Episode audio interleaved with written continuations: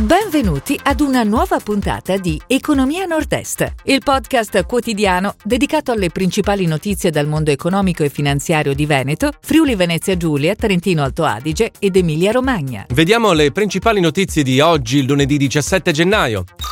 Lavoro, Veneto chiude anno con saldo positivo. Generali, faro della Consob. Autotrasportatori contro il Bolzano sulle prenotazioni. Il re del pollo Amadori compie 90 anni. Gibus fatturato in rialzo nel 2021. Positivo il bilancio per il mercato ittico Chioggia. Safilo aumenta partecipazione in Privé Revaux.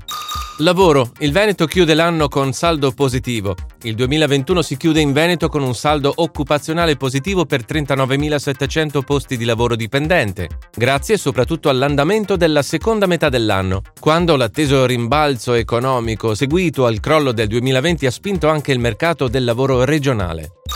Generali, faro della Consob. La vicenda Generali Mediobanca è all'attenzione degli uffici della Consob anche nei suoi ultimi sviluppi. A seguito delle accuse rivolte dall'azionista Caltagirone contro il board, non è escluso l'intervento dell'ente di controllo della borsa.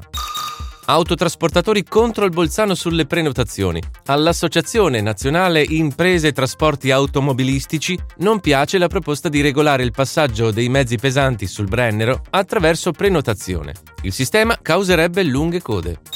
Il re del pollo Amadori compie 90 anni. L'imprenditore avicolo Francesco Amadori ha compiuto 90 anni. Nel 2015 l'azienda, nata a San Vittore di Cesena nel 1969, è passata al controllo congiunto dei figli del fondatore, Dennis e Flavio. Secondo gli ultimi dati disponibili, Amadori ha registrato nel 2020 un fatturato consolidato di 1,2 miliardi e conta più di 8.500 collaboratori.